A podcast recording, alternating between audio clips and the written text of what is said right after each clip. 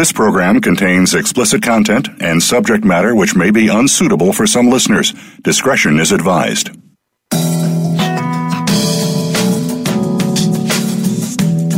You've got questions. We've got all the answers when it comes to sex and more. This is the A to Z of Sex with Dr. Lori Beth Bisbee. Every week, we pick a series of topics that you've been wanting to know about. It's an encyclopedia of sex, intimacy, relationships, and so much more than that. Let's get things started. Now, here's your host, Dr. Lori Beth Bisbee.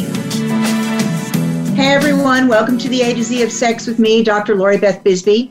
I'm a sex and intimacy coach and a psychologist, and I've spent the last 30 plus years helping people to create hot, healthy, sexual and intimate relationships. And those of you who've listened know we are working our way through the erotic alphabet one letter at a time. Today, the letter is R, and R is for relationship skills. Joining me today to talk about the skills needed for great relationships is Tony Fonderson. He's a Psych K facilitator, author, and relationship guide. He teaches singles and couples who struggle in love key relationship skills so that they can prevent their partnerships from crumbling after the honeymoon period is over. His videos have touched millions online, and his forthcoming book is From Struggling to Cuddling Five Steps to Your Best Relationship Ever. Welcome to the show, Tony. Thank you, Dr. Lori Beth. How are you doing? I'm doing well. Listen, guys, we're running a bit late today, so we are not going to have breaks. So expect to sit with us and go straight through, okay? Um, so, um, yay, technology, right? yeah, yeah. Always gets you when you're on live. Oh, I know, I know. So, um, so relationship skills is something I spend a lot of time with clients on, and um, it's it's always interesting to me to talk with people about the things they think are crucial for me, starting place number one is always teaching people how to become embodied and present because a lot of the times they're not even there. Correct. They're in their past, they're in the rest of their day, they're yeah. in next week, they're in next month, they're in next year, but they're not present in the relationship. Yeah, we tend to be everywhere, but from except now, here in the now, and in our bodies, because um, I believe that comes from conditioning, a lot of childhood conditioning, um, and a lot of us learned how to dissociate as a way to escape um, situations that we couldn't escape. And what used to be really appropriate and functional when we were younger, in relationships, uh, it's not exactly the right thing for you not to be absolutely present with your partner there. So lots of people have conditioned habits of not being present, and they bring that with them into their relationships unwittingly. That's really absolutely, absolutely, and I mean certainly, you know, dissociation is a fabulous defense it's a great one. Not everybody learns it. Most people who learn it are have learned it because of exposure to pretty intense trauma. So um, you don't really wish that on anybody. But it is a great defense because it allows us to compartmentalize. It allows us to be able to act during a situation, any kind of an emergency situation, without actually feeling the feelings of it um, and sometimes even in the presence of horror to be able to do things in order to deal with the immediate situation without feeling it. So that's great. It's it's a nice skill to have, particularly if you're going to be exposed to um, any further trauma in the future. But it sucks when it's automatic. Um, it makes um, orgasm difficult, if not impossible, and it makes good sex impossible. yeah, not even. Yeah, yeah, and it makes good sex impossible as well. Yeah. So, um, yeah, I mean, I agree with you. I think it's important for people to understand that usually these habits that we have were functional at some point. So, not to beat ourselves up over that. It's just a matter of they've outlived their function and we haven't learned new skills yet. That is correct. That is correct. And um, we spend a lot of time teaching people how to use the left brains um, through the educational system. And some people even get uh, good life lessons, as in they're really, really street smart. They know how to handle different situations um, which are outside the classroom.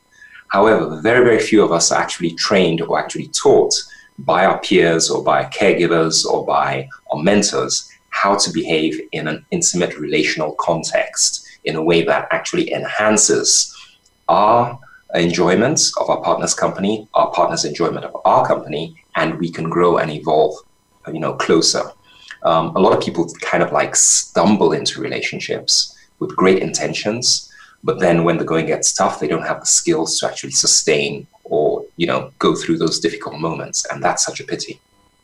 I agree with that. I mean, I, th- I also think though that um, to a degree we don't. We I mean, we don't learn relationship skills. Period.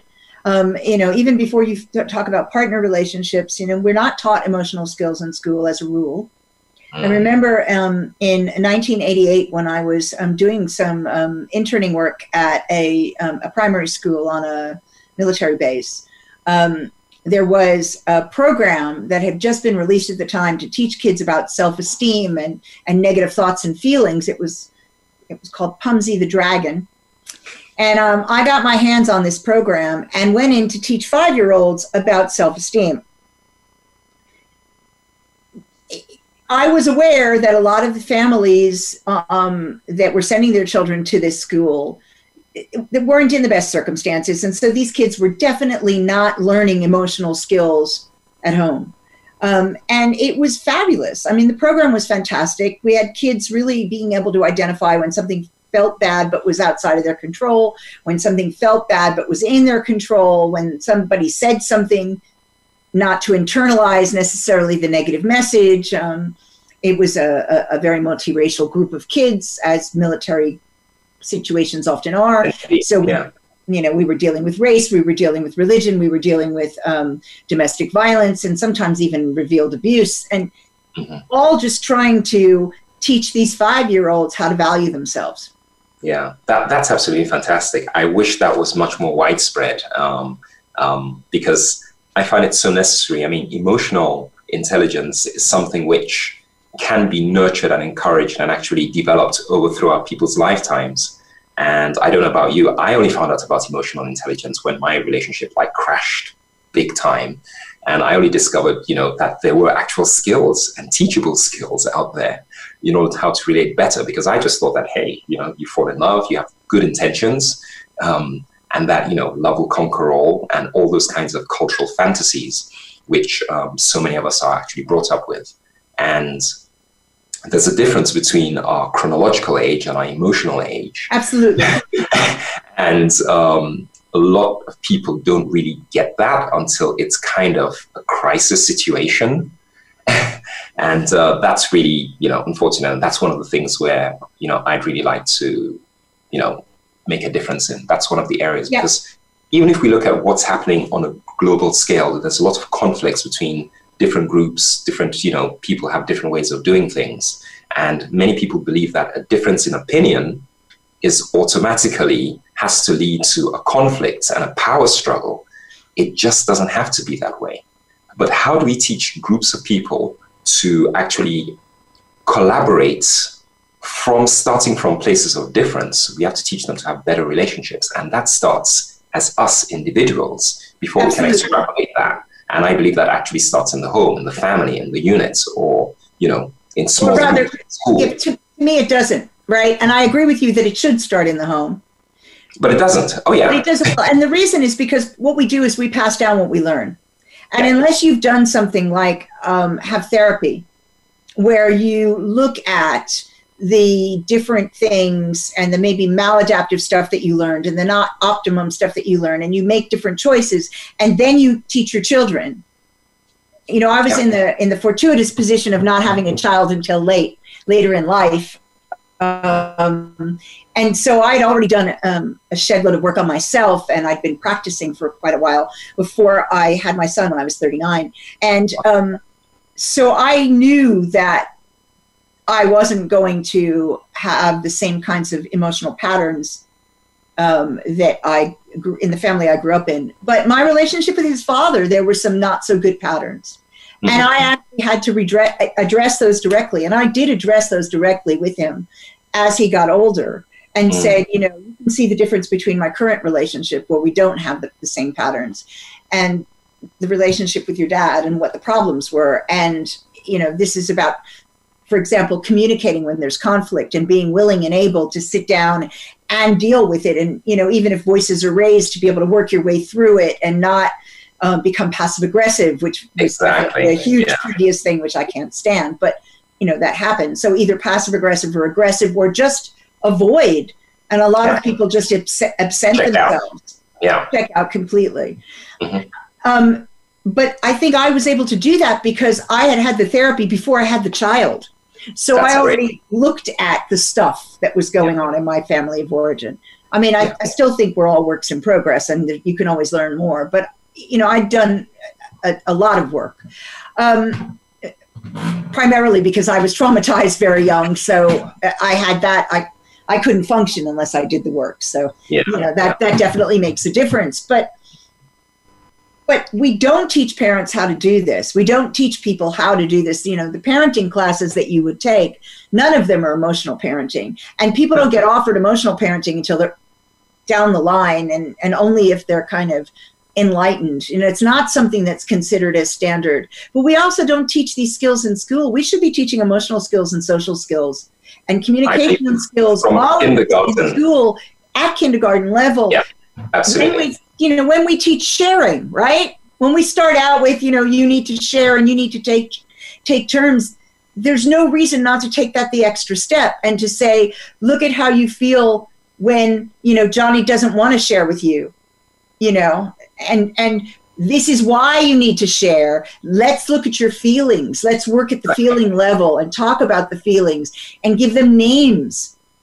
I'm yeah, always teach people how to, or children, how to nurture themselves because um, what I try to teach the people I work with is you should have a relationship with yourself. Absolutely. And you should nurture those relationships with yourself. Or I even go into, I believe a lot in parts theory, um, whereby I say, look, we have different subparts and different subpersonalities which kind of show up and take over at different times.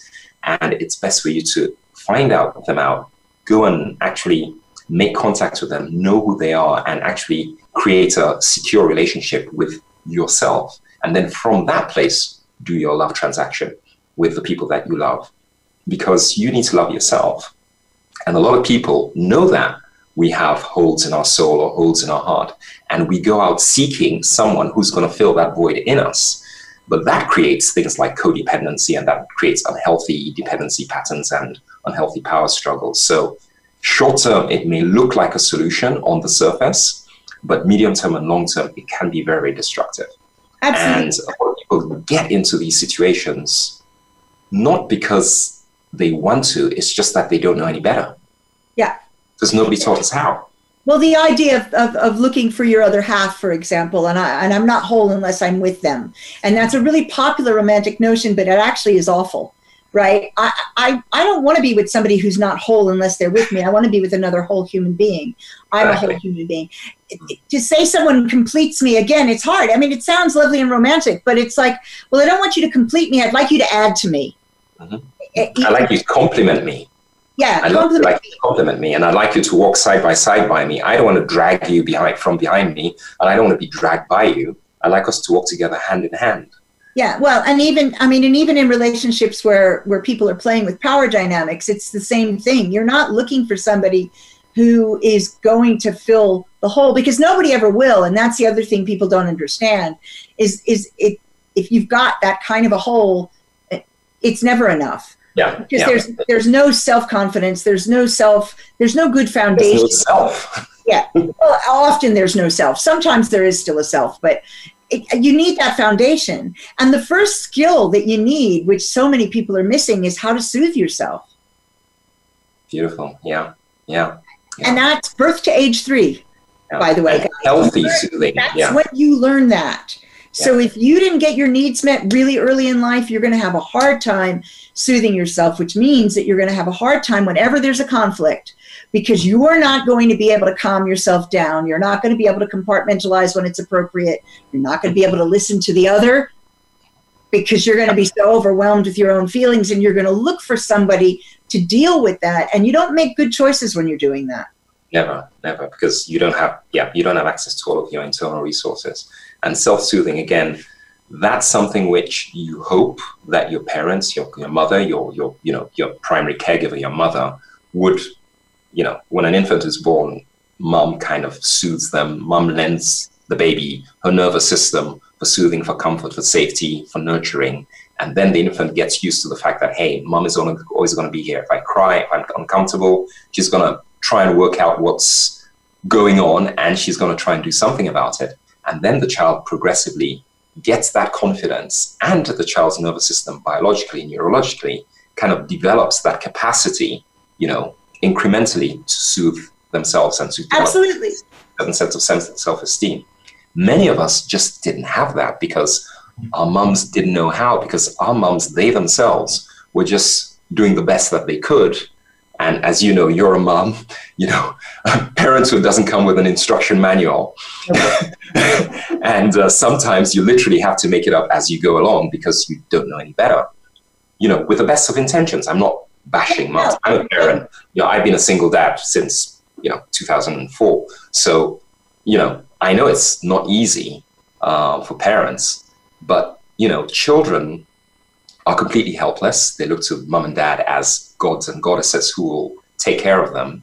And whatever example is set down in your family of origin tends to be what sticks tends to be Absolutely. the foundation upon which you build your relational life. Absolutely. And a lot of those examples aren't particularly ideal no, and I think you know the thing about zero to three that's so important is it's the, it's it's mostly pre-verbal, and so um, learning those skills a bit later you can do, and I certainly teach people all the time, but it's harder. It's harder than because what you when you want to access what people experienced, it's hard to put words to things that didn't have words.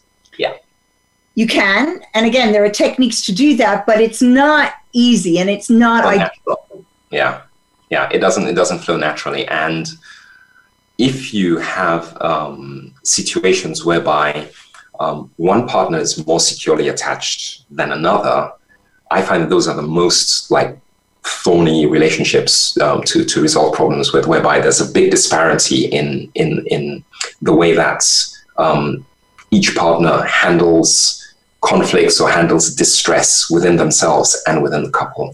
Um, those imbalances are really, really tricky to, to navigate through. Yeah, well, and often the person who's the healthiest. This is always the thing, and and people hate when I say this. When I'm and I've got couples in therapy, they can't stand when I say this. Unfortunately, the person who's the healthiest has the burden of making things right, of helping bring the other one up, because they're the only one who's capable in the middle of the argument.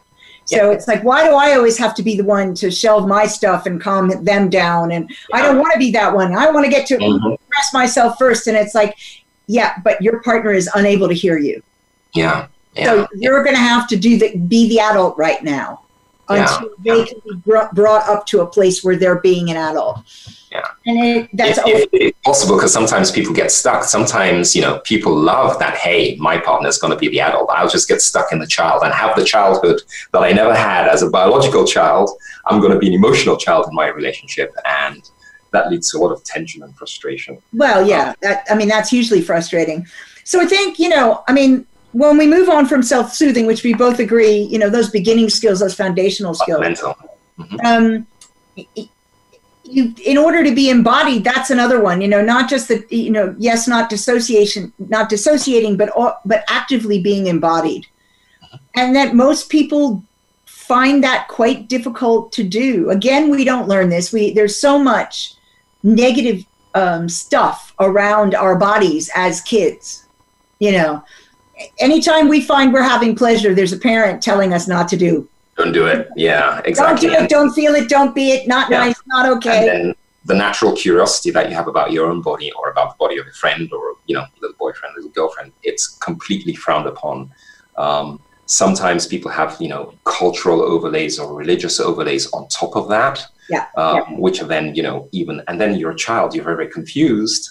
And if you or you don't have an environment in which you can ask innocent questions and be communicated to at your level of developments, you know, in a way as a child. I remember, you know, playing hooky with a girlfriend when we were, you know, at babysitters when I was like four or five.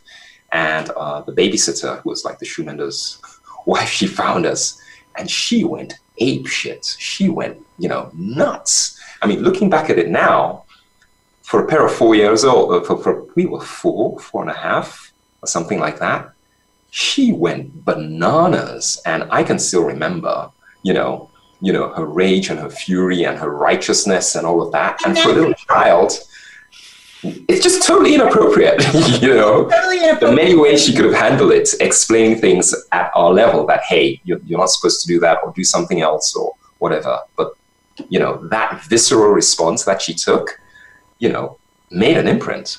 Of course, and and that's not unusual. Um, and that it, I, you know, I, I do uh, have done over the years and still do some, but I've done an awful lot of family court work, and I can't tell you the number of times that I've been referred a case where the social worker or the guardian is terribly, terribly concerned about sexualized. I'm putting it in quotes, sexualized behavior in a in a three or four year old, and everybody's sure that they must have experienced something or seen something. And I take a look at the situation, and the behavior is normal three or four year old behavior. Um, there's lots of masturbation that goes on at that age. Um, it's not masturbation to orgasm as a rule, it's just self discovery and self pleasuring, and often self soothing, because that is one of the ways that kids from around the age of two and a half learn to soothe themselves because they find it brings them pleasure, it makes them calm. Um, and um, and there's innocent experimentation that will happen if you leave kids alone together. It will happen. They're curious. They want to know.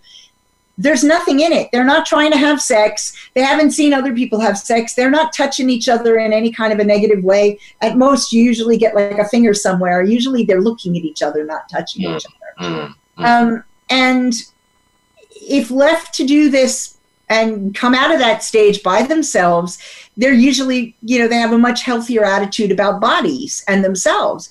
Unfortunately, people freak out. Yeah, and then that sets up a pattern whereby um, uh, and a child starts distrusting their own body.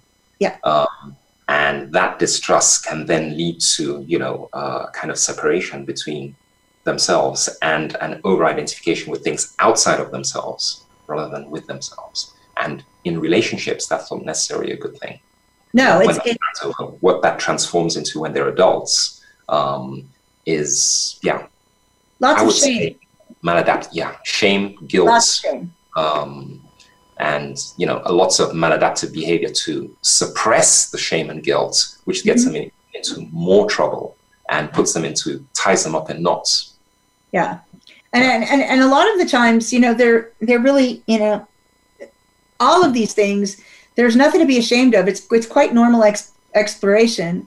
And it's quite hard for parents, you know, and I talk with parents about, well, what do you do? You know, your, your kid's masturbating in the middle of the store. That's probably not okay.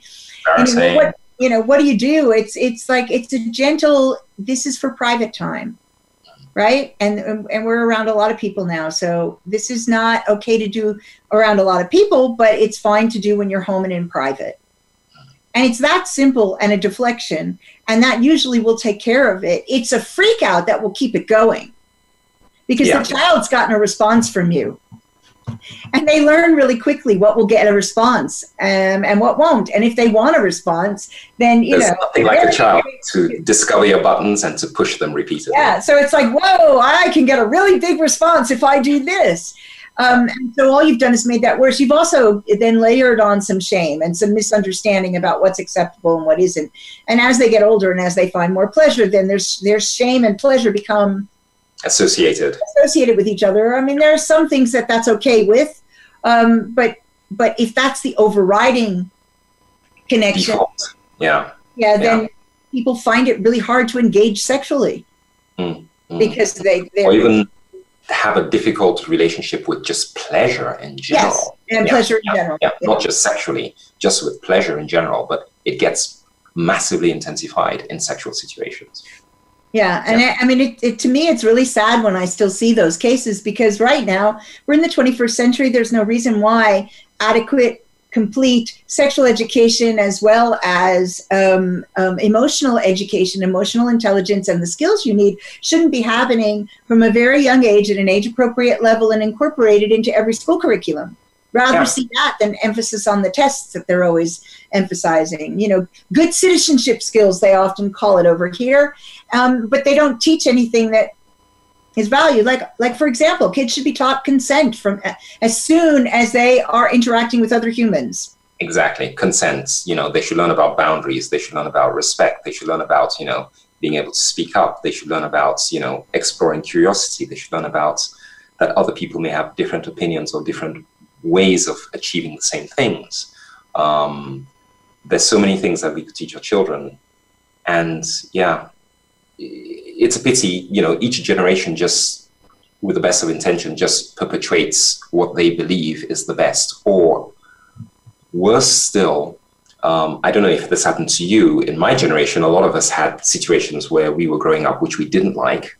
And when we became adults, we swore that, okay, our kids and our families will never go through that. So we lived our adult lives being the opposite of our families of origin. Now, the intention was good, but that we forgot ourselves in that. So if I was trying to be the opposite of mom or the opposite of dad, I'm not trying to be Tony. Right. you see, unfortunately, that ha- I think that a lot of people do that. I see that most frequently with substance abuse. It's the easiest example to give, right? So somebody grows up in a household where parents are alcoholic, and they say um, they can do one of a number of things. Some people grow up and just internalize it, and they drink to excess, so they follow the pattern. And some people go the I'm going to be the opposite, and they're complete teetotal, and they're very rigid about things but they don't actually work on the issues that come up as a result of that. So it's a very um, artificial identity that they create, which is basically everything is the opposite, as you were saying, of, yeah. the, of the parent. I'm structure. Right. I'm going to be completely the opposite. Um, and that usually doesn't work. Uh, because it's not a real structure and it doesn't include what you've experienced and that you want to build. And the, the third way is the middle way where people, you know, try and figure it out and usually end up in therapy That's what happens really. Um, because they try and figure it out, they try and balance it, they try and understand it, they try and develop a good, they try and find out what does a good relationship to alcohol look like. What are the skills you need that alcohol was serving? Because that's the thing people don't realize. And most pe- people who abuse substances are doing so in part because they don't have the emotional skills and the coping skills to deal, and that's their set of skills. Yeah, exactly. And that's their soothing mechanism. That's their go-to soothing mechanism. Yeah, yeah. They they they, they use it as a kind of um, a crutch to lean on. Yeah. And that, but that's because they don't have other skills. And so if you're asking them to give it up, you then need to teach them other skills. And sometimes people don't get that part.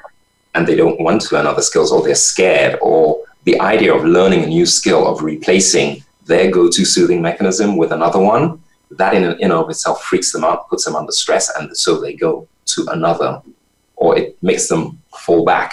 Um, and, yeah. But what, what I always find interesting with that is is that is that it explains why people need to, to reach a bottom before they do anything, which sometimes people don't necessarily understand. Which is, if this is working for you, and it's always worked for you, and it doesn't matter whether it's alcohol, it's jumping up and down, it's jumping out of airplanes, it's biting your fingernails. It doesn't matter.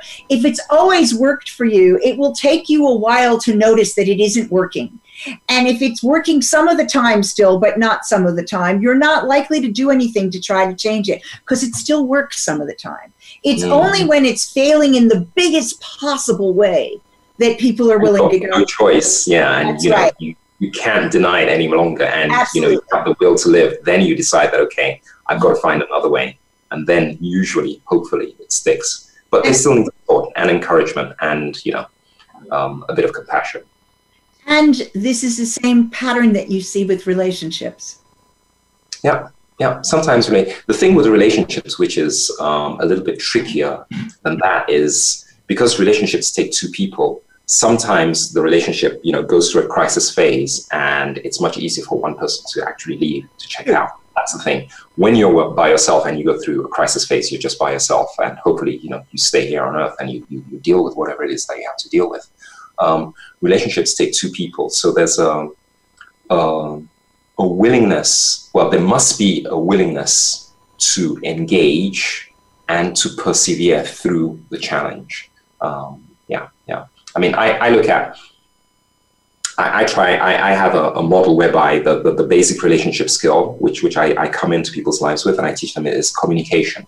It's not just communicating with one another, but it's the self awareness, communicating with yourself inside. And that's where things like what we've been talking about, where self soothing, self awareness, knowing your weak points, um, knowing how to relate to yourself in a way that makes you make better, more empowering choices and take better actions knowing that, hey, if I do what I feel like doing, I'll just drink the whole bottle of wine and that won't end very, very well. So maybe I just better take two sips, put the wine down, and you know deal with whatever it is I have to have to deal with. So um, relationship uh, communication on an individual level is all the things that we've been talking about. And then communication, you know, you open up that bridge uh, with your partner to listen to them, to express yourself, and then for both of you to be able to contribute and find a way through life, you know, um, how to exchange. Because without communication, you ain't got anything. You ain't got, you got squat,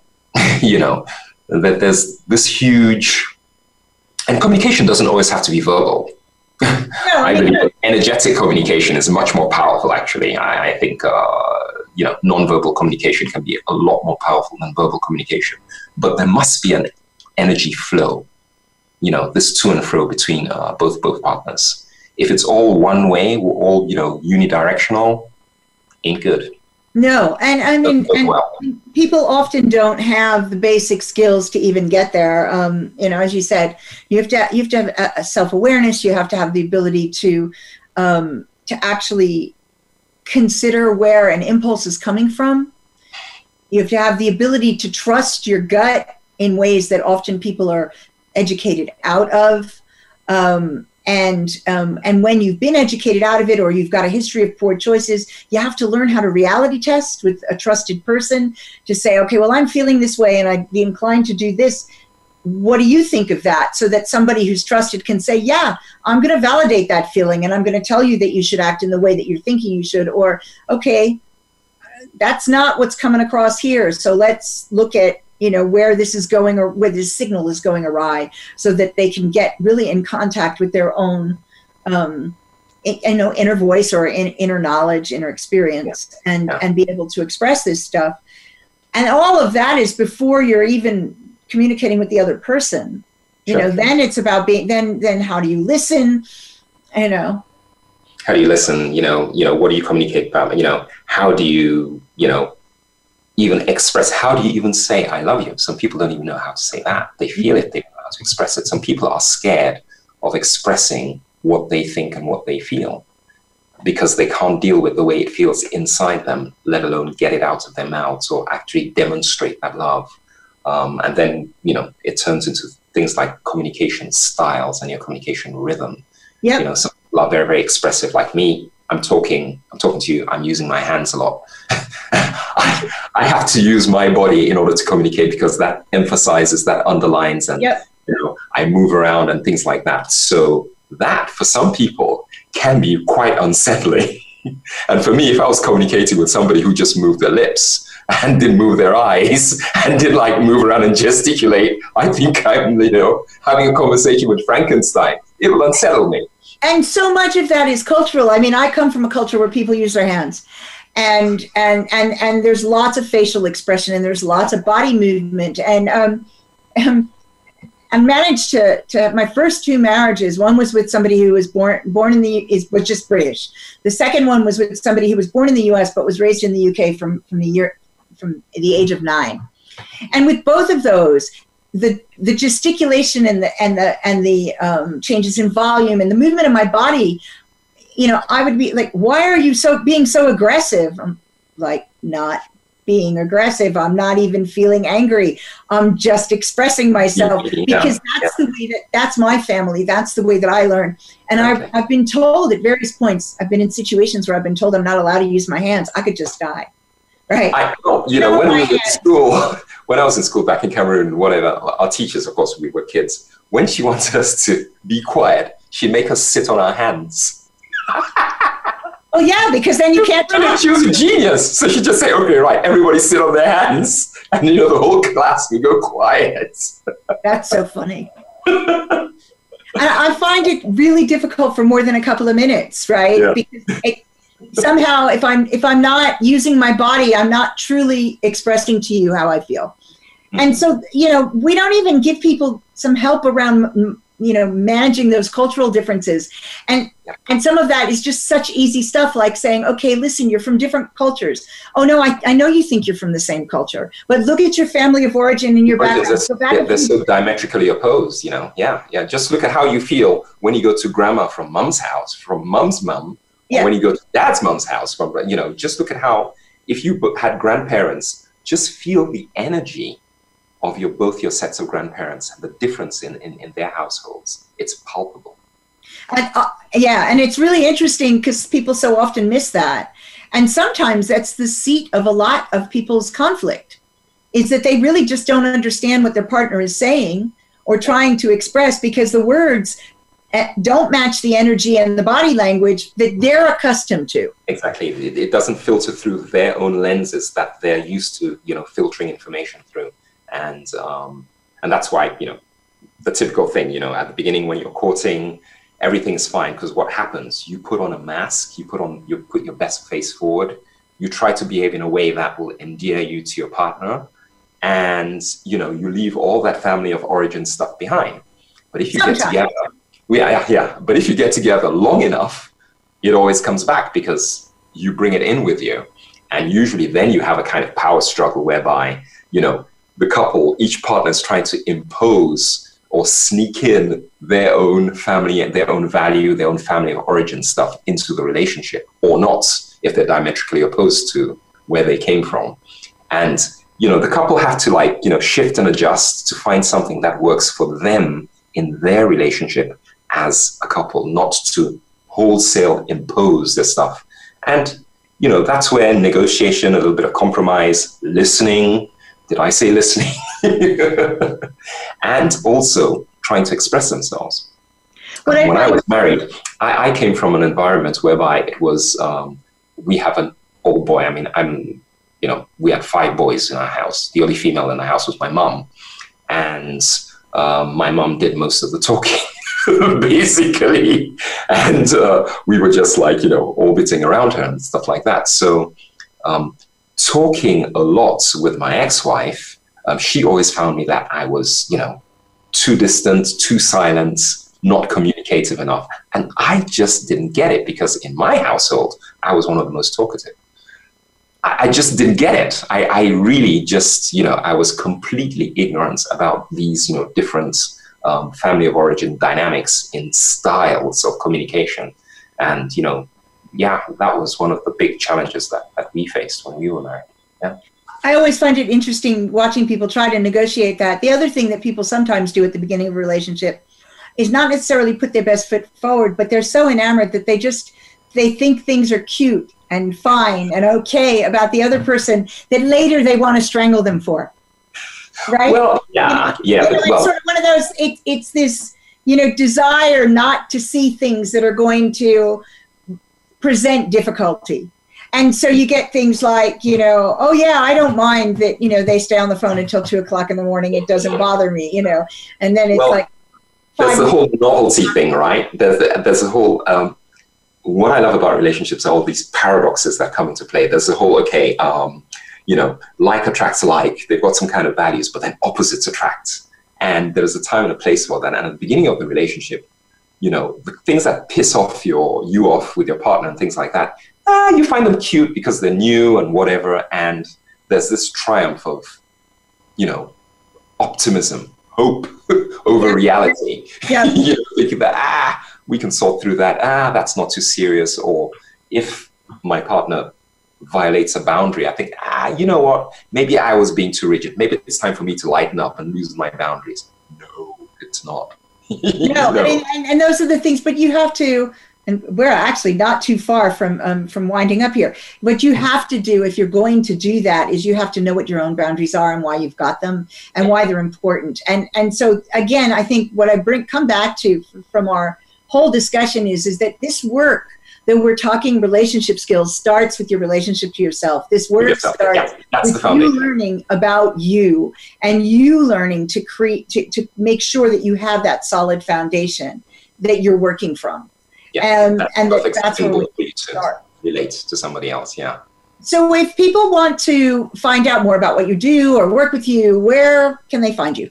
Well, they can find me best on my Facebook page. So, if they go to worldwideweb.facebook.com slash Tony Fonderson, they'll find my Tony Fonderson Facebook page. I've just started a Facebook group called the Empowered Relationship Network.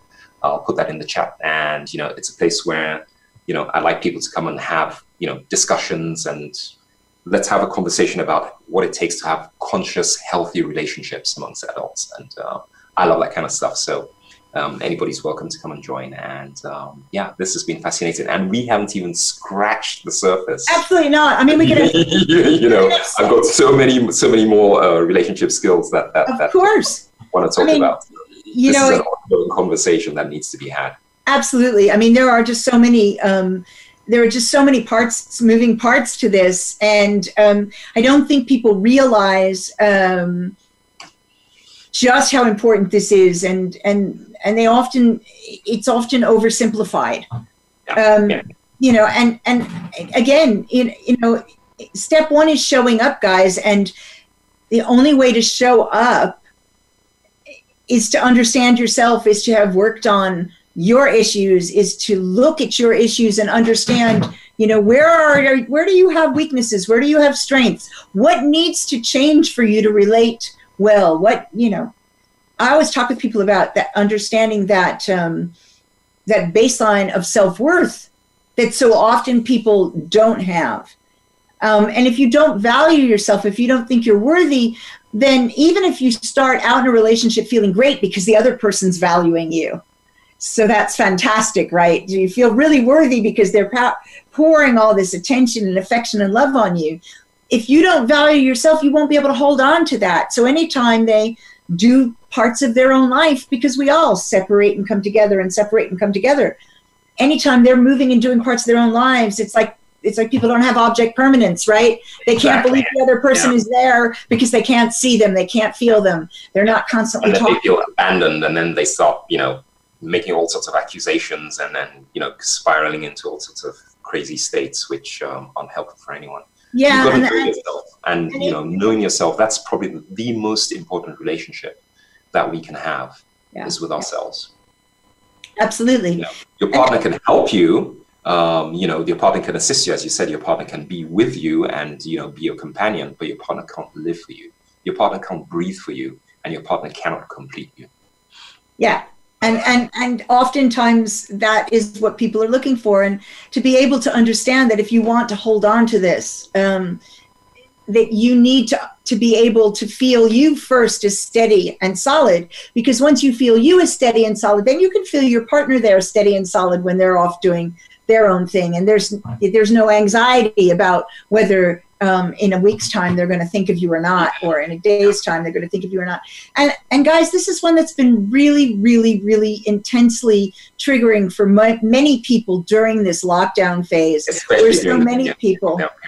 Yeah. Yeah. Yeah. sheltering in place yeah. away from partners Mm. Um, so, if you haven't got a copy of my erotic memoir yet, check out um, drloribethbisbee.press to find easy ways to grab a copy. Um, do check out my new podcast, which is Dr. Lori Beth Bisbee's Erotic Library, where you can hear some of the best erotic authors read their work, hear me read their work, hear me read my work. Um, it's a lot of fun. You can find it on Spotify, Stitcher, and Apple Podcasts. It comes out on a Monday or you can grab it off my book site or on Patreon, where if you join as one of my patrons, you can get extra interviews, extra erotica, swag, videos, and entry to exclusive events. So that is Patreon forward slash Lori Beth Bisbee. I encourage you to join me there. And speaking of inclusive events, exclusive events, have you heard about my secret suppers? I'm part of Secret Suppers Worldwide Gatherings. Um, these are exclusive gatherings where we meet to talk issues and network. If you think you might be interested in an exclusive, high level conversation, do email me for an application. Next week, S is for Scent, where my original interview with the amazing Rosa Dove will be played with some extra bits added in just for you on this replay. So do join me next week. Have a fantastic, hot, and healthy week. And I look forward to being with you all again next time.